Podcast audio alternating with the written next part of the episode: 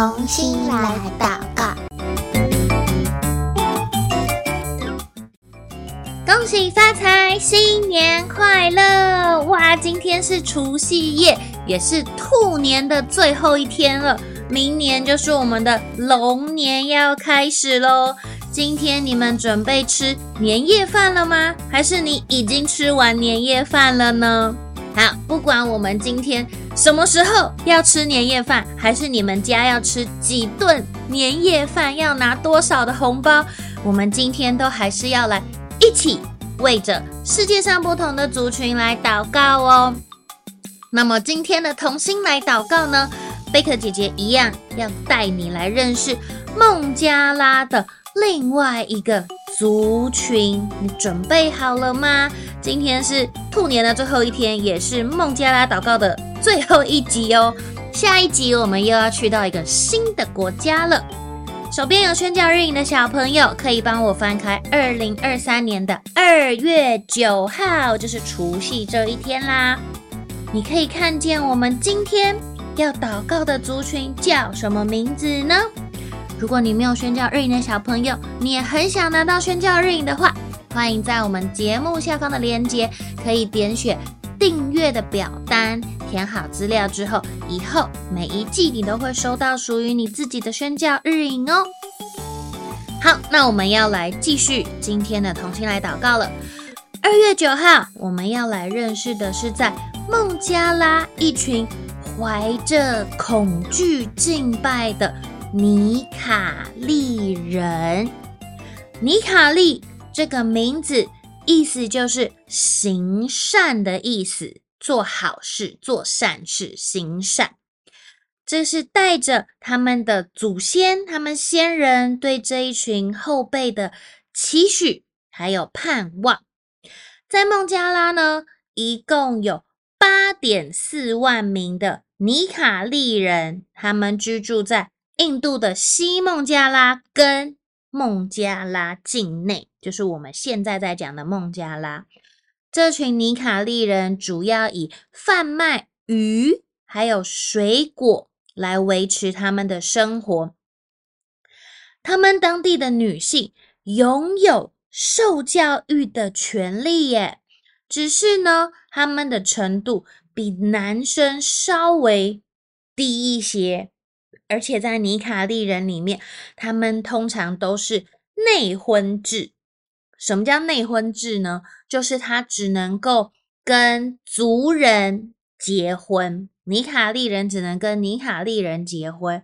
那万一，嗯，他们结婚之后，嗯，先生跟太太有一方的人可能生病过世了，或者是他们相处的很不愉快之后离婚了，怎么办呢？他们还是可以选择。再婚，但是都是跟他们同一个族内的人。那么，依照尼卡利人的传统，如果父亲爸爸过世的话，儿子可以继承的遗产会比女儿多。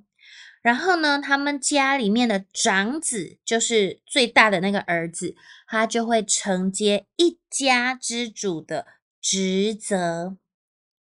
这群尼卡利人，他们平常讲的语言是孟加拉语，他们的信仰是伊斯兰教的逊尼派，所以呢，他们的生活都是按照古兰经还有先知穆罕默德的教导，比如说，每一天他们都要面向麦加进行五次的朝拜。以及在斋戒月期间要禁食等等的教导，所以这群尼卡利人他们的信仰实践跟生活是非常密切的，他的生活跟信仰就是是扣在一起的，分不开的。可是很可惜，他们这么做这么的虔诚。他们的生活跟信仰如此的紧密连接在一起，只是为了累积功德，害怕会下地狱。所以这群尼卡利人，他们不知道，其实我们的得救不是因为你做了好的行为，或者是因为任何敬虔的行为，你很虔诚的行为，能够让我们得救。我们希望这一群尼卡利人，他们能够转向，选择他们的天赋，爱我们的天赋。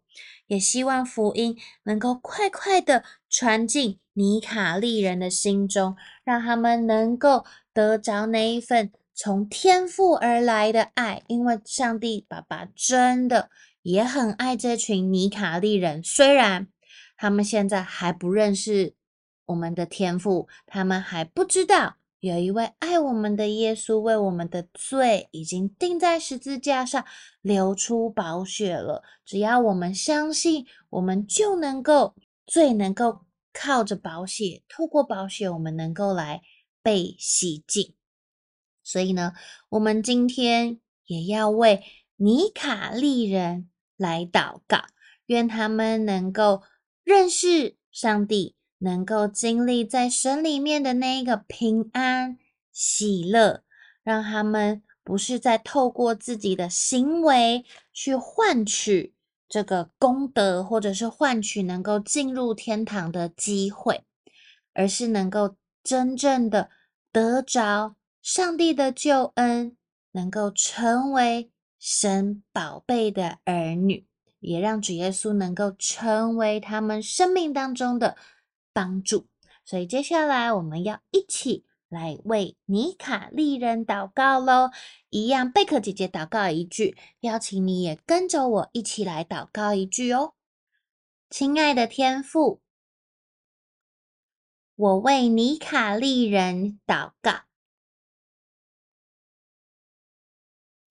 虽然他们人数不多。但愿他们能够明白，你已经为他们预备了